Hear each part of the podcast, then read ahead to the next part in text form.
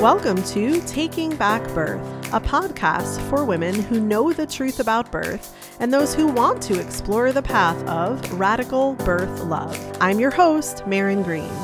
Taking Back Birth celebrates the power you have to make decisions in alignment with your own truth, decisions not subject to anyone else's authority, decisions that create experiences that will change your life.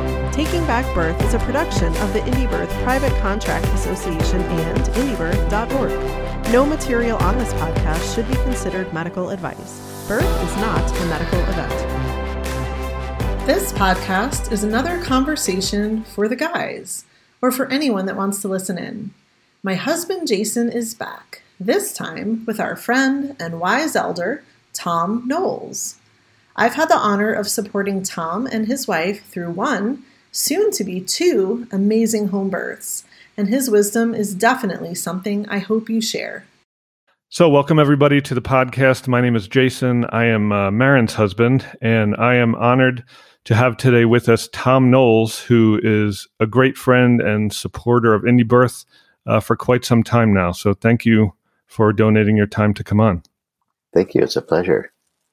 So, Marin asked me months ago to start kind of reaching out uh, to men and having conversations that maybe they've never had or maybe they've never had a chance to hear about the birth experience from a male perspective and more specifically from a father's perspective. So uh, I know you have witnessed the birth of nine children, um, like and, I have, and a tenth coming up, and coming have. on. Yeah, yeah. So we're we're in very uh, similar situations in some ways. Um, so I know that my journey has kind of been a cosmic education of sorts uh, in in witnessing all this. So my first place to begin with you is if you can kind of think back to the birth of your first child and what that experience was like for you. Well, my first child was born in 1973, and uh, it was uh, at the time considered to be revolutionary that my wife had chosen to have me in the delivery room as they used to make a distinction between the labor room and the delivery room in those days. Wow. And uh, she was practicing the um, the, the breathing methods uh, of Leboyer, which nobody had heard of. This was in Australia, which you know where the the greening of obstetrics had already uh, begun there, but nothing like what we would see today. And she chose to have no drugs or assistance, but it was a hospital birth.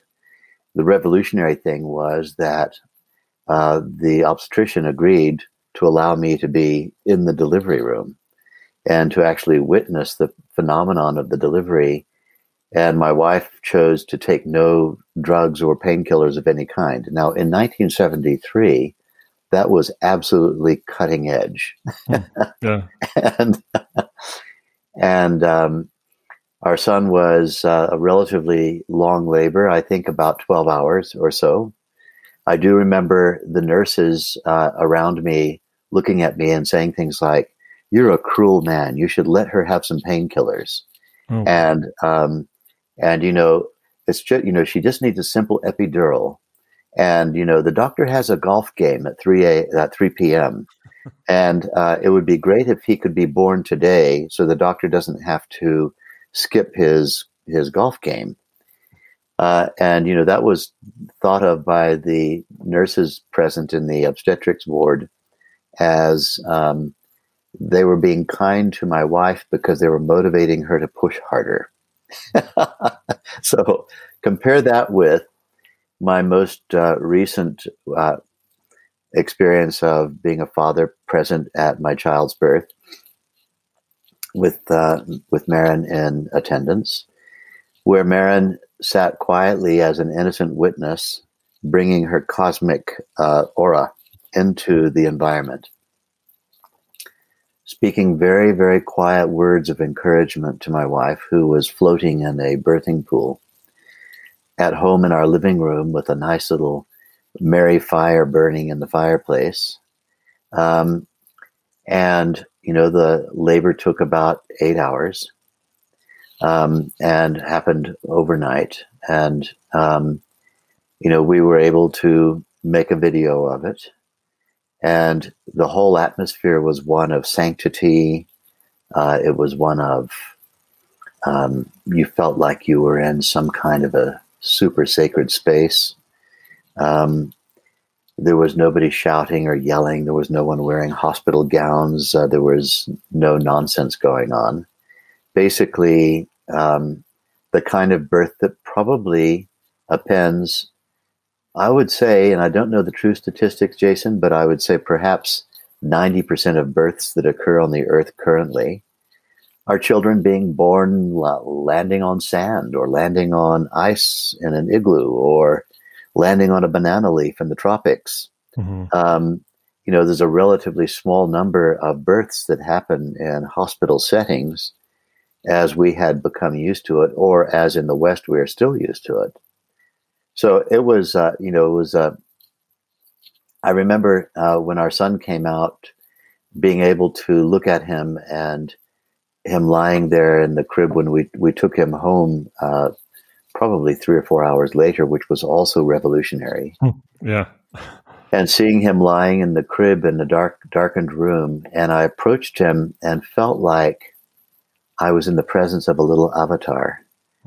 Someone who was just pure being, uh, who was really pure spirit, no um, the adulteration or or pollution of of the hypnosis of social conditioning hadn't yet had its its chance to play on his mind. Right. And so being able to look at him like that, and it was a a, a, a humbling experience for me as a father.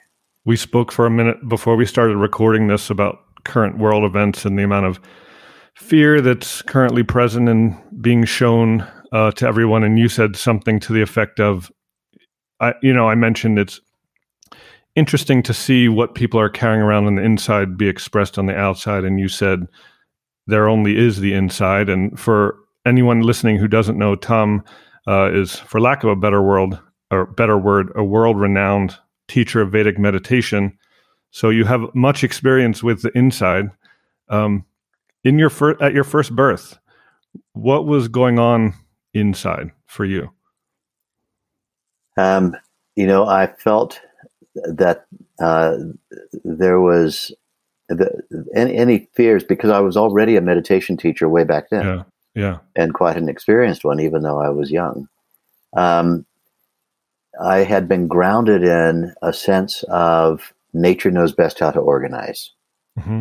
That um, whatever is happening here is not an event that has to do with me, my expectations, or fulfillment, but an event that uh, was nature working within itself to bring someone uh, onto the earth. Uh, and that it was not even an, an, achievement of my wife's, not that I want to take anything away from her, but that it was a phenomenon that our bodies were being used for. And to um, you know to have uh, fear meant to you know be loaded up with expectations. Right. and i'd already become very used to by as a, one of the results of practicing my meditation regularly is to allow nature to structure your expectations um, and not to become rigidly attached to specific timings and specific outcomes and trusting that in the larger picture, nature knows what it's doing. Yeah. And because of that, I can honestly say that I was largely without fear. Yeah. Uh, you know, I, uh, and I think that one of the things that appends particularly a first birth for a father is, you know, fear. Like, what, what if something happens to my child in the process of birthing? What if something happens to my wife? What if it's all a disaster? What if, what if, what if? Um, and, you know, I, I, I think that I'd had sufficient training at that point. I'd already been a teacher uh, for about four or five years. Mm-hmm. Uh, I'd had sufficient training to just absolutely relax and let go and let nature do what nature was doing and to be an innocent witness of it. Yeah. Um, and for me, that made all the difference. And of course, you know, I was delighted with the outcome. Everything turned out just fine. Um, I was delighted with the outcome, but uh, but I think that um, I was also inside prepared that if for some reason, if for whatever reason, things went in some way that people normally wouldn't expect or anticipate or prefer, um, that nature was still doing its work in its own way. Yeah. Just to serve as contrast, my first birth, I was living a life where I was the voice in my head. so that leads to a very different experience uh, when our first birth was in the hospital, too. When you enter a world like that where you haven't yet separated to become the observer, mm. and you are so caught up in the movie that is happening and the commentary that's happening about the movie and you kind of get swept away in what feels like like frankly i don't even remember it because i was that detached i, I didn't have the ability then to be present um, at a deeper level and so when i look back and say oh there are things that we would have done differently now. It's almost like we weren't there. That's right. I mean I, I, I wasn't there. A woman in birth, I mean, she gets to a point where she shows up no matter what the situation is, but the guy has to muster that for himself, and and I did not have the tools back then. Yeah, and I think that you know one of the um, uh, so many of the things that that are worth talking about, I believe, for men is the the the feeling that men can have, fathers can have, expectant fathers in the case of someone who's about to have a child but hasn't had it yet with his with his partner. Um, you know, we feel so different to what the women are feeling. We feel we know they're going through something that we can't even imagine. Um, and even if we did try to imagine it, we probably would get the magnitude of it all wrong. Yeah. Um, and so there is a degree of you know well gosh i'm i'm kind of left out here you you can you can imagine how it evolved that as you can see even depicted today in movies um, the men being left in a waiting room uh, and you know the doctor coming out and saying it's a boy or it's a girl you know and then the cigars are broken out and um, you know the man has absolutely nothing to do with whatever was going on way in, deep inside the internal aspect of the hospital, I think that even when uh, when a man is present at his partner's birth, sometimes the um, the feeling of what am I supposed to be feeling? Mm-hmm. Uh, how am I supposed to be relating? Uh, I can't have the sensations that she's having.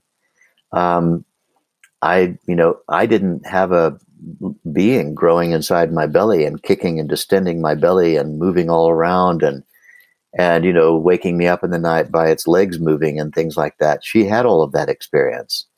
Um, she's been feeling all this coming for nearly 10 months you know 40 weeks. I always wonder why we say nine months because 40 weeks is four is four right. times 10 weeks right? Right. Um, or, or uh, 10 times four weeks i should say um, you know so for 40 weeks she's been going through all of this and what am I? Am I kind of a bystander? I mean, what's my role here? Uh, what am I supposed to be experiencing, doing, feeling? Of course, I'm ready for anything. And I think we men have a little bit of a tendency of, you know, if there seems to be anything that appears to be suffering, I have to solve it. Uh, I've got to come up with a solution for this. I have to um, make the suffering come to an end. yeah. um, you know, my role is leap into action. That's the way our Western indoctrination is, anyway. And then there we are. Uh, you know, uh, even if we're present at a birth, we might be wondering, what the heck am I supposed to be doing here?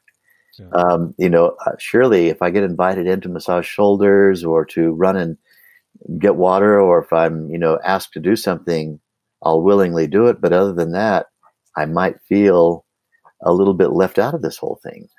Yeah. Um, and even though I'm physically right here present, this is a very interesting subject to um, to examine. I wonder what your thoughts are about that.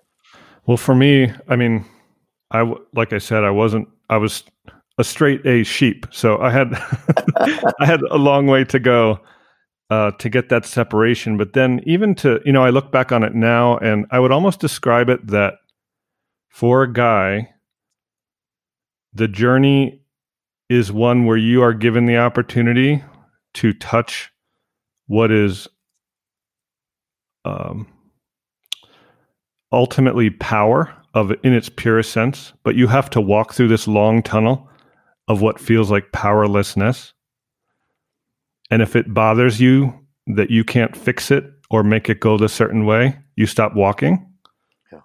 And if you get through that tunnel, you're ushered into a world that guys, I don't think, I mean, I think that is our chance to experience that.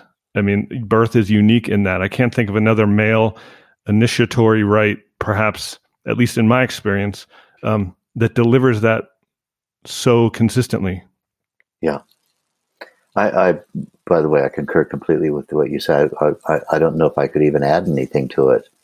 Um, I think that's so well put, especially that, you know, um, perhaps using the language that I've developed is just a different way of saying the same thing. If you can, uh, if successfully, you can let go of the need to control. Mm-hmm. If successfully, you can let go of the need to um, fix things and control, then you're going to be in the right frame of mind, the right state of consciousness to allow the gift to come to you.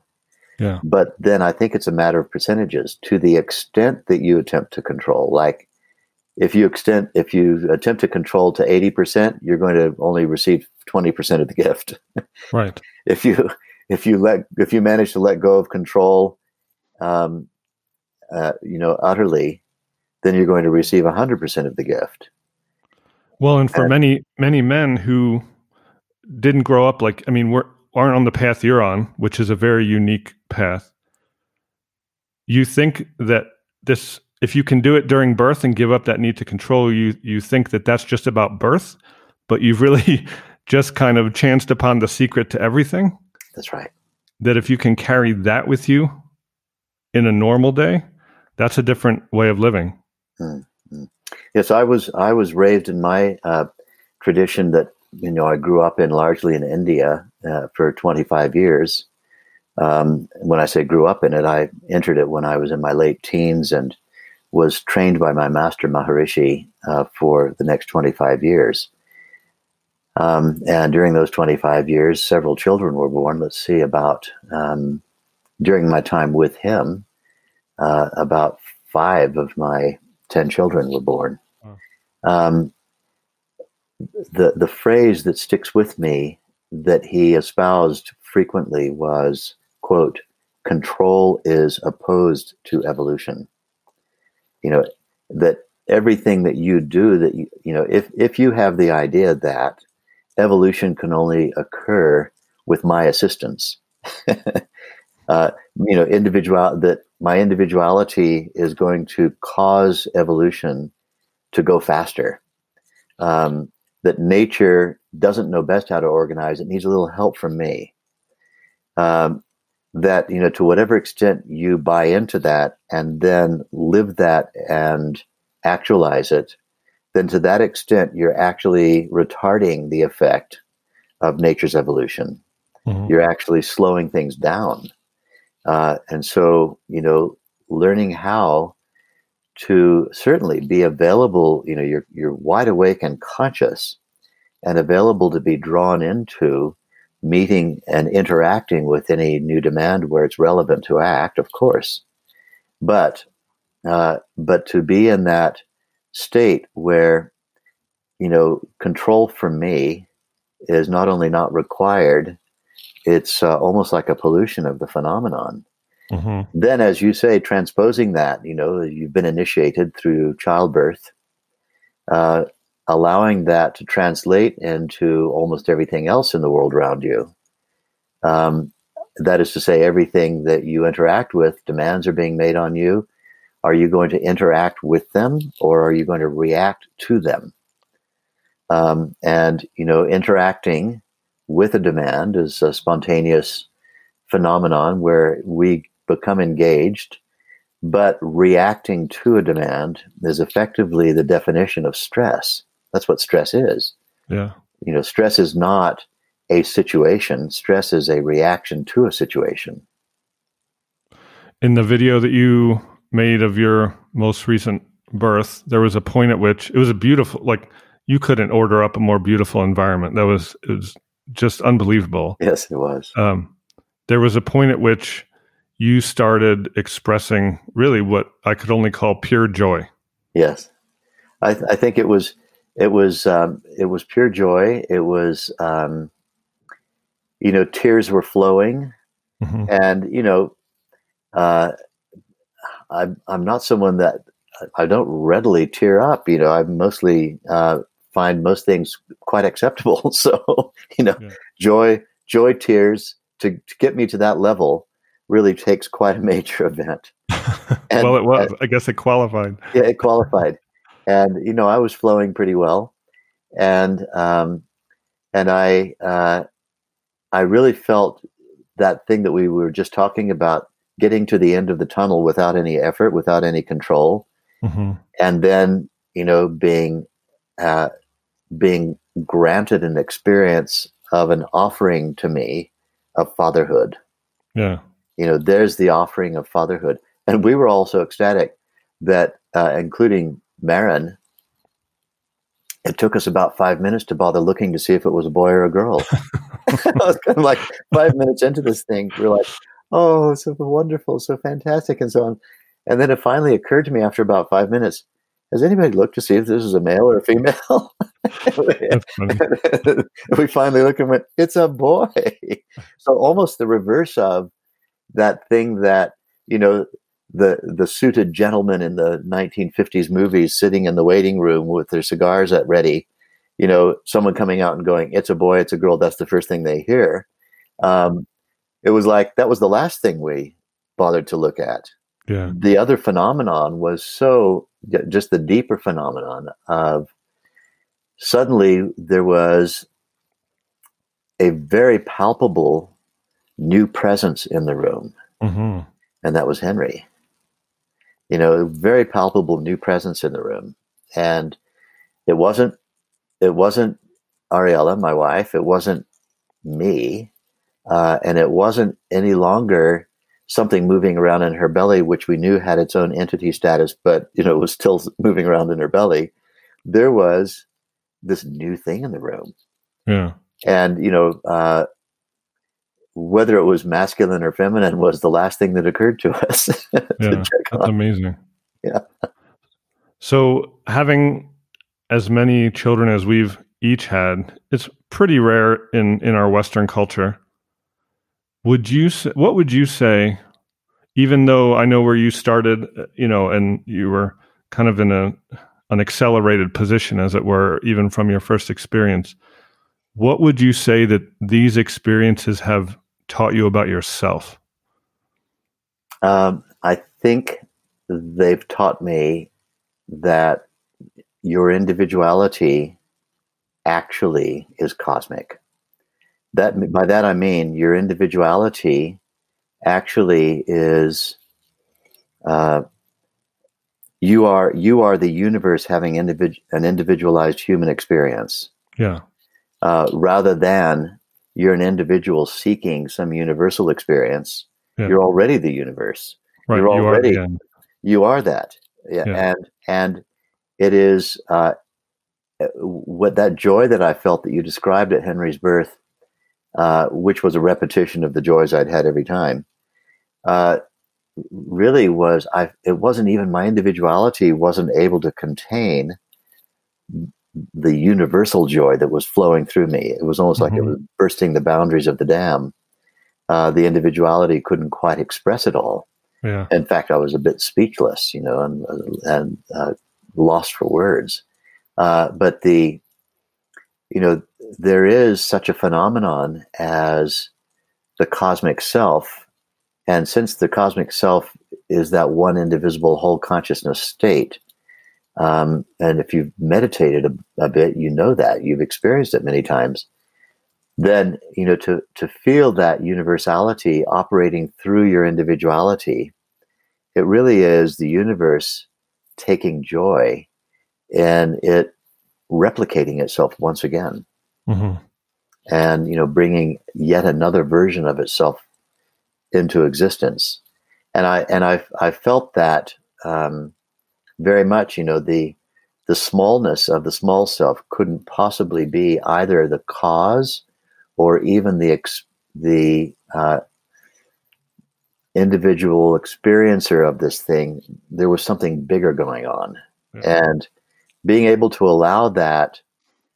That was the great gift of my years of meditation throughout all of these births. Um, being able to allow the universe to play through my individuality and enjoy what it's doing. yeah. Yeah. You know, we've been doing indie births. I think we started when we lived in Flagstaff, uh, maybe 2007. We printed our first little magazine on a printer and, you know, sent it around town. And so ever since then, you know, there there are plenty of women that want the birth experience like you're describing. Hmm. Um, and whether it's at home or whatever, you know, some of them have fear about that.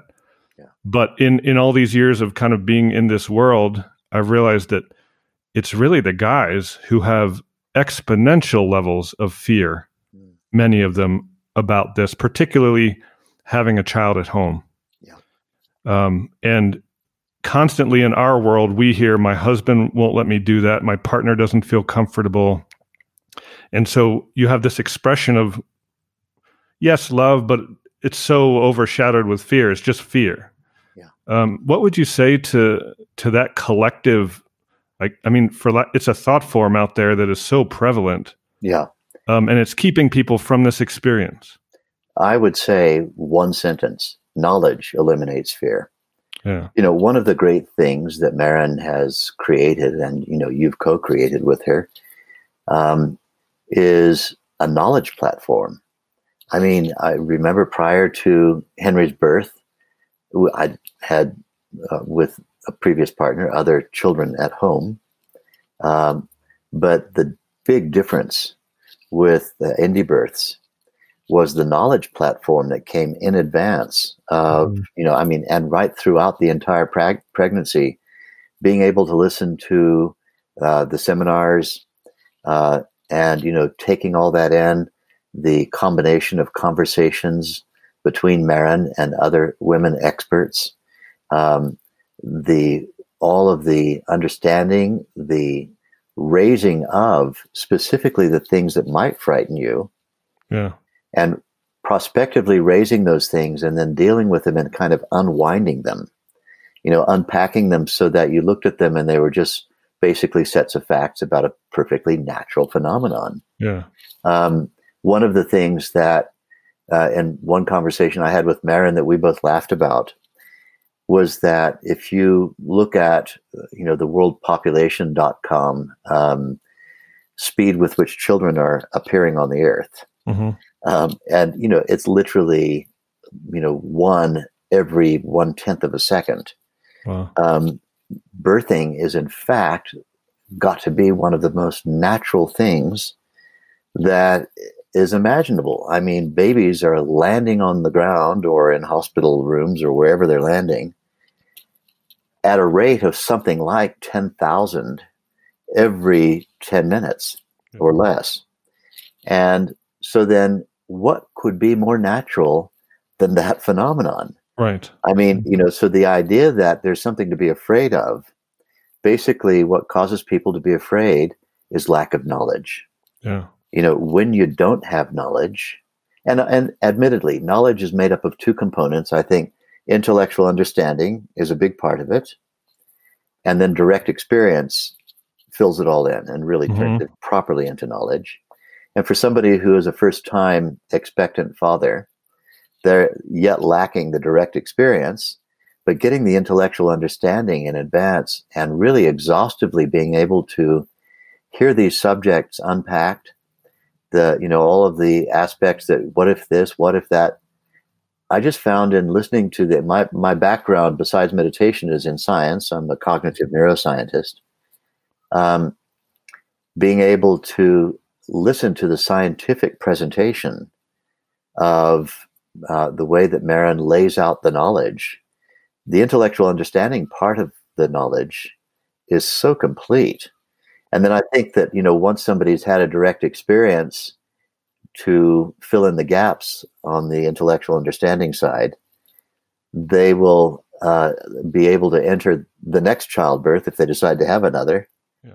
you know, with significantly decreased fear due to them having greater and greater knowledge. Well, and I think one of the things that you probably do automatically without even thinking about it that I certainly didn't do back at the beginning was this isn't just cramming your head full of stuff. Like you you're talking about using knowledge to bring your fears which you're projecting into the future here to the present. And integrating that now, right? So you're doing something very proactive yeah. with the knowledge. Mm-hmm. And that for a guy, you know, you can either learn everything but never do that second part. Yeah. And you're still going to be in a tough bind. Yeah. Yeah, and I think that you know we, we we have to enter any field of knowledge with that idea that you know if you have good intellectual understanding, fantastic, but you also have to experience uh, mm-hmm. and grades the direct experience so that you can uh, complete your knowledge in that way. Yeah. And and you know even then things that are you know you, you, there is also a danger, I think, in getting cocky, like, "Hey, I'm an expert on this. I know everything there is to know about it."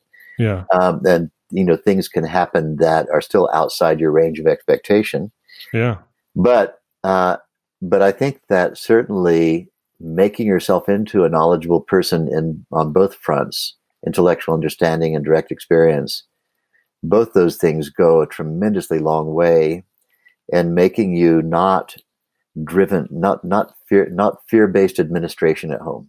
Mm-hmm. You know, fear based administration at home is we hear it a lot too because, of course, Ariella has so many friends who are of childbearing age, and just like you, uh, you know, we we hear women saying, "I want to do this, I want to do that," and then, you know, the first line of uh, you very often, not in every case, but very often, the first line of resistance and control uh, is, you know, the men. And then the second line is the mothers and mothers-in-law. Yeah. And other family members who consider themselves to be stakeholders in how the birthing is done. Uh, so there really is a tremendous amount of uh, sociological and psychological pressure uh, on a couple and specifically on a woman to be able to actually make a choice that she wants to make uh, to take a knowledgeable approach to the natural way to nature's own way of birthing um, and take you know to to use that familiar byline of indie birth you know uh, taking birth back yeah you know mm-hmm. um, and and giving it back to uh, the person who's doing it, which is the woman, um, you know, taking it back from what? Well, all of those members of society who consider themselves to be righteously stakeholders in the event. And it doesn't stop, of course, with family members. It goes on to all of the vested interests who uh, earn money from you being afraid. Right. You know, uh, you you know you there's no way that you can birth a baby without you know scores of hospital professionals with you know with long degrees after their name uh, who are going to make this thing happen and then i have to go back to well hang on there's babies hitting the earth by the thousands you know in the deserts in the snow in the in the jungles everywhere they didn't get the um, memo, unfortunately, I guess. yeah, I mean, you know, this yeah. thing's going on irrespective of modern medical science. Uh, it's a great thing to know that a hospital's there if you break an arm. And if anything weird goes on in a birth, of course, a hospital's there. Medical professionals are there. but really, uh, you know, by and large, it's only fairly recently that this whole birthing thing uh, suddenly became in the domain of all these profit making stakeholders. Yeah.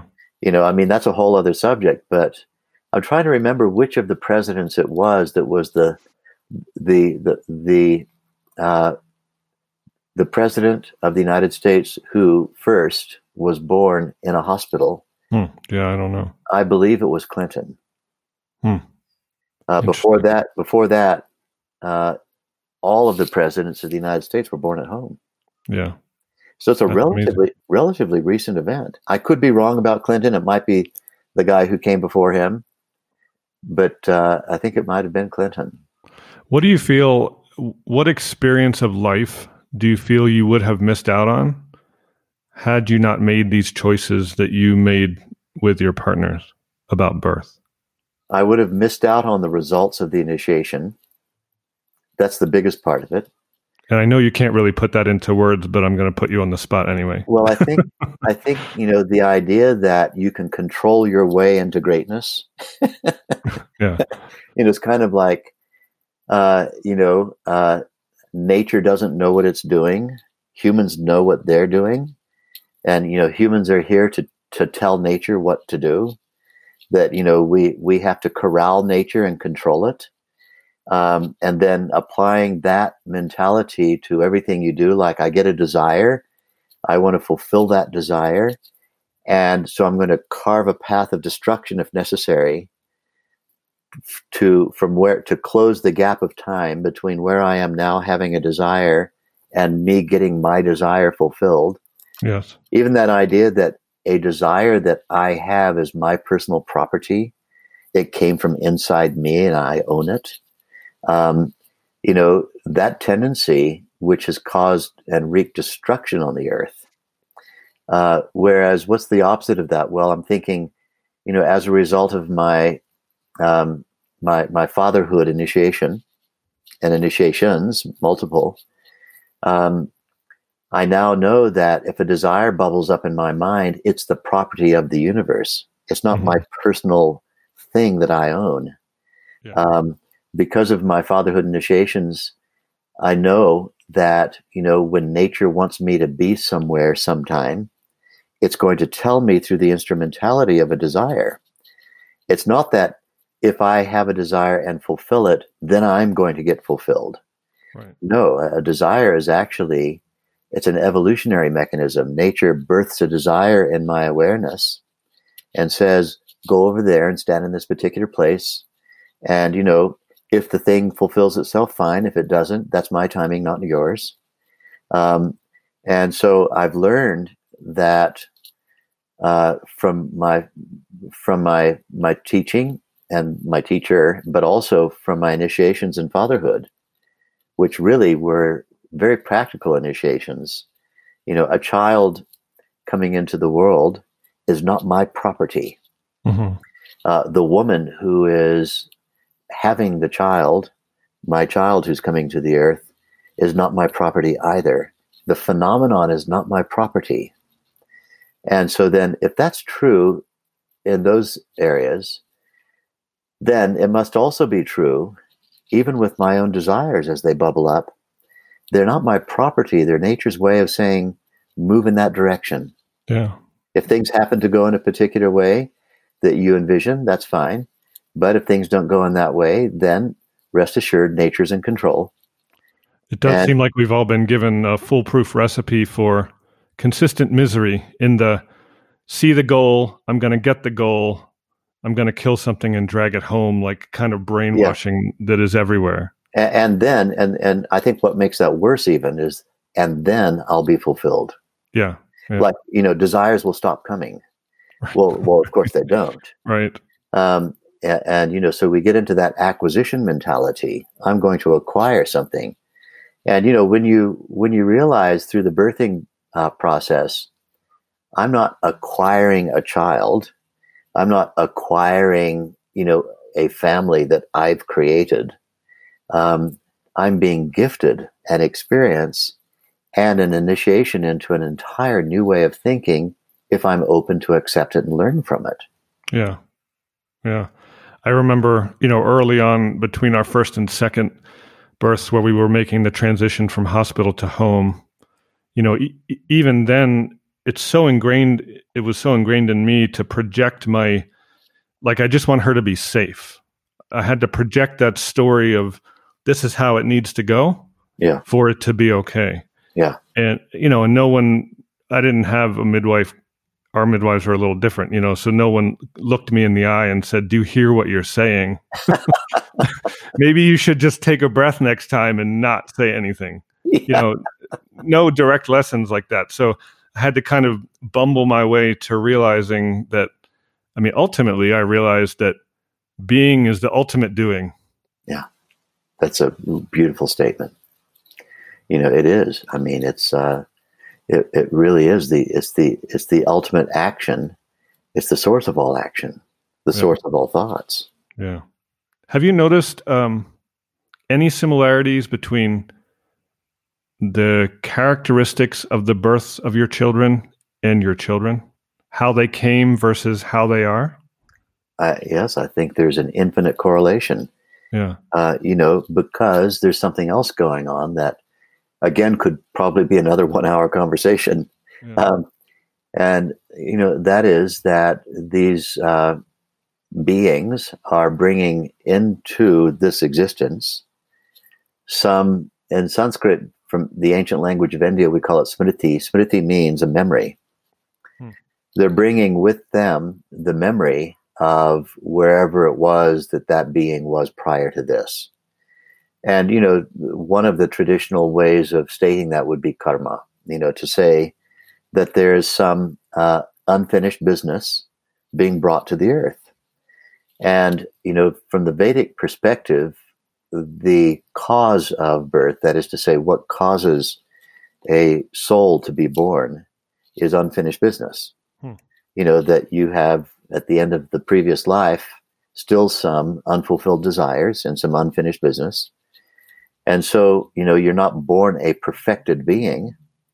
Um, you are born with an agenda. Yeah. And so then is that consciousness bringing an agenda to earth? And if so, and the answer is yes. And, and if, and, and given that it is, um, is that going to influence the way that it experiences itself, its own birthing? Of course Mhm. it is Yeah. you know and so there there are some uh, some children who their consciousness when they're born uh, causes them to create a bit of a struggle in the process and there are some who whose consciousness uh, they're much more take it as it comes and you know let's just go with the flow here and they slip straight out Yeah.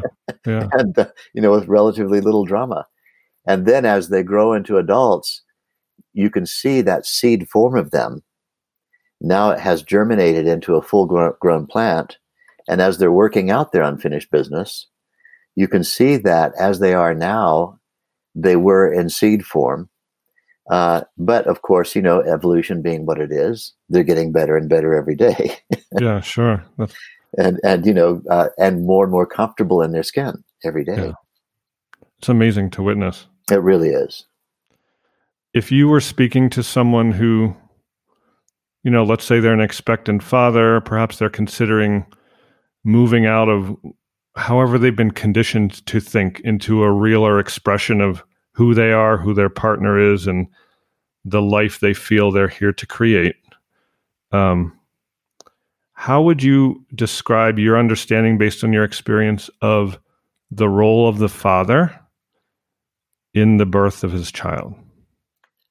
I, I would boil it all down to two, what will sound initially, but I'll flesh it out. two very frustrating sounding words relax and enjoy. Yeah. Yeah. you know, now, Those are good. why, why would you relax and enjoy? Well, then that, you know, then that has to be answered. And I think that, you know, we have to consider how many, right now, there's 7.3 billion people on Earth, and they were all born sometime within the last century. You know, the oldest of them is about 100. Uh, there's no nobody much older than that. So 7.3 billion people have been born in the last century, And when we start thinking about how many billions have landed on the earth prior to that, surely we can relax and enjoy since, you know, this thing is not anything new. Right. You know, it might be new to a particular man. Uh, you know, a particular man might say, I've never done this before. You know, this is new to me.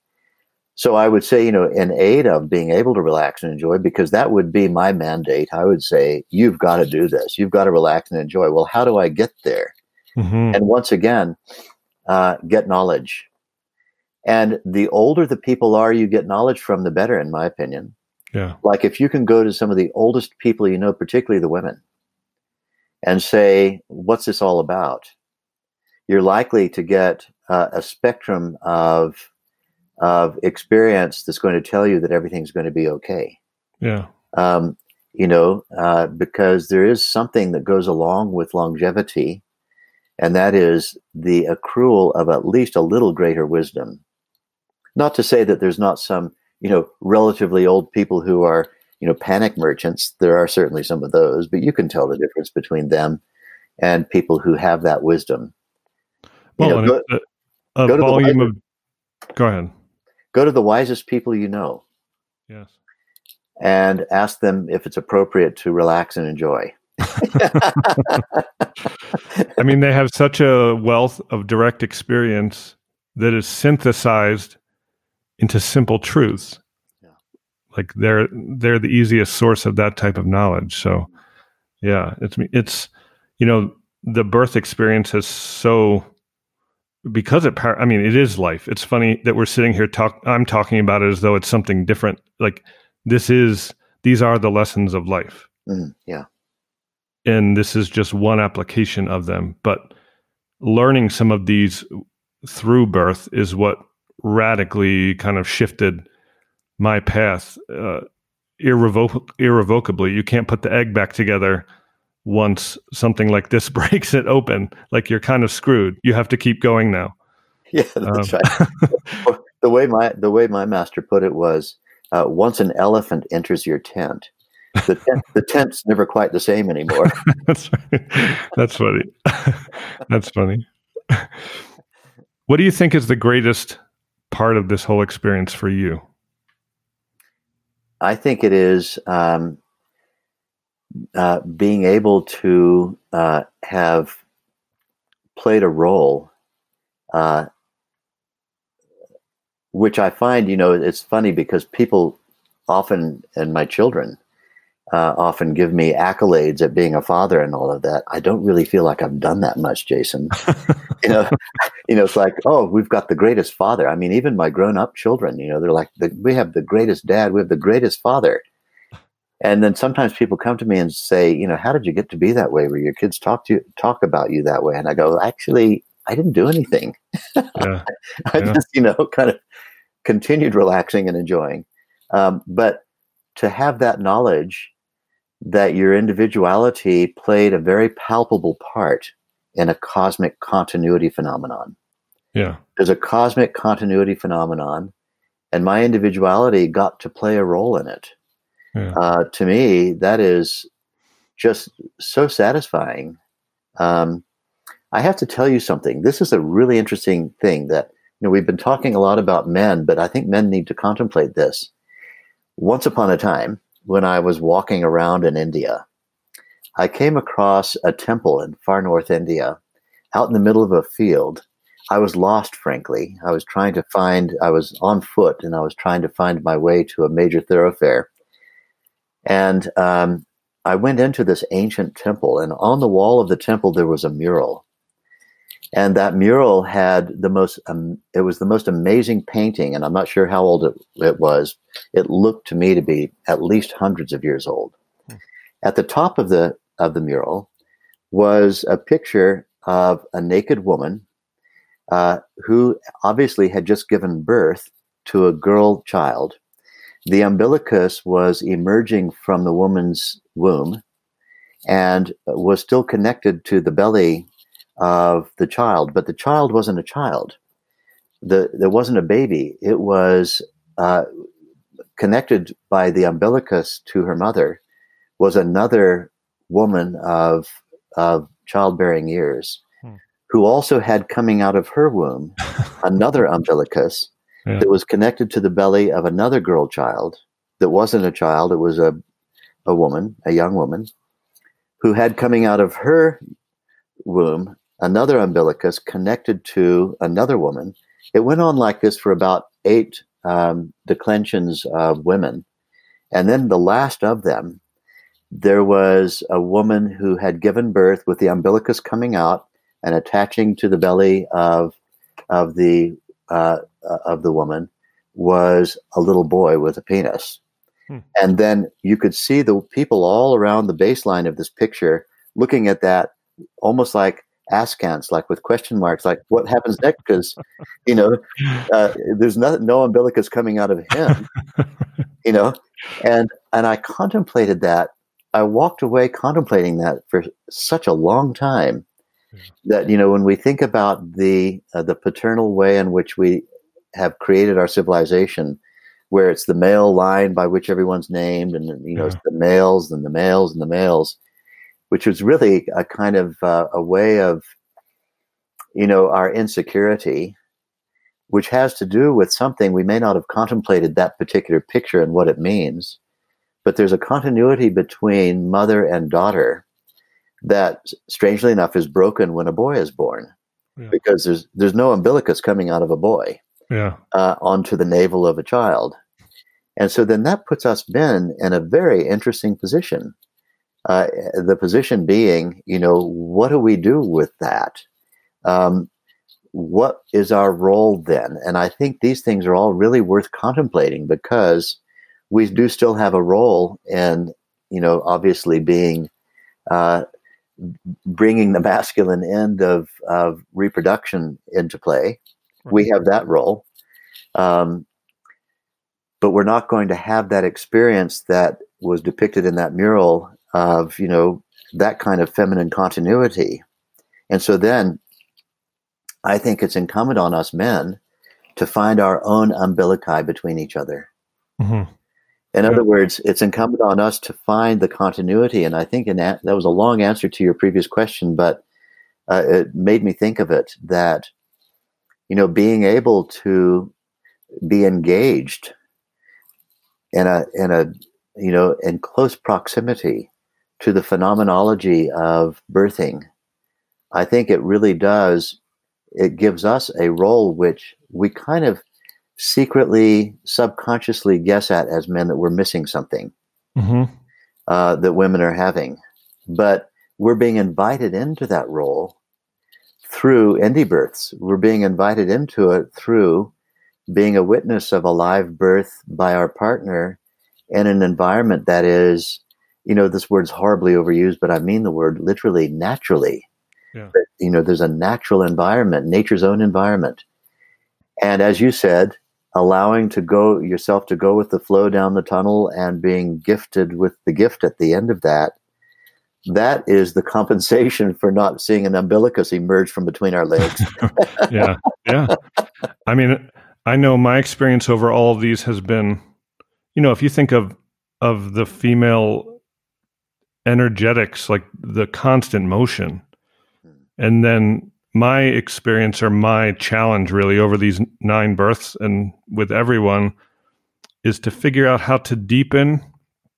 I don't remember which one I experienced it first with, but the witness role. Yeah. To to stand there as like a void, basically, which um, and over the births that has deepened to such a a degree where you realize that you get to almost touch the limitless in a different way. i think of it like uh, you're, uh, you're really hitting so many points and you'd think that you and i had had deep conversations about this in the past which we haven't. We're having it now. That's right. we'd always wanted to have this conversation and we have to have it with lots of others listening. That's great. Um, i think of the colorless sap inside of a, a flower. You know the colorless sap has no shape it has no form it has no smell it has no uh, it's just colorless sap. But contained in it is the field of all possibilities.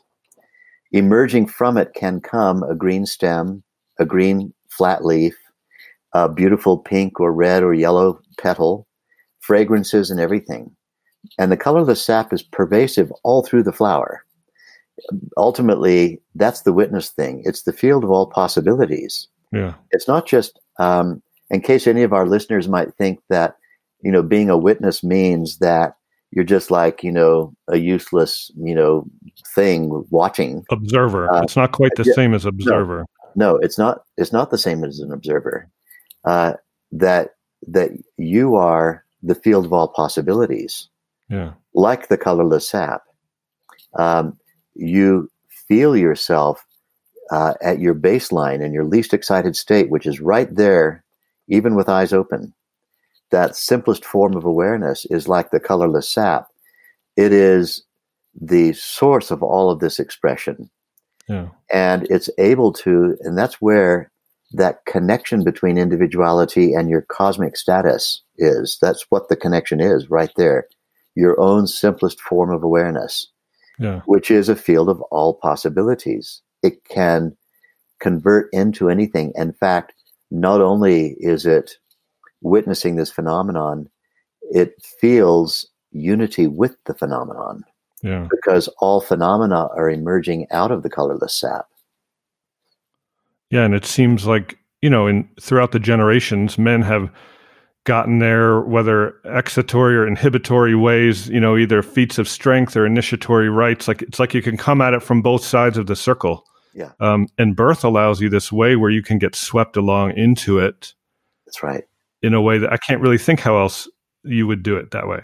If you're open to it, and there's yeah. the big challenge yeah. right there. It's, it's as you said, it's an initiation if you allow it to be uh, or it's sheer terror.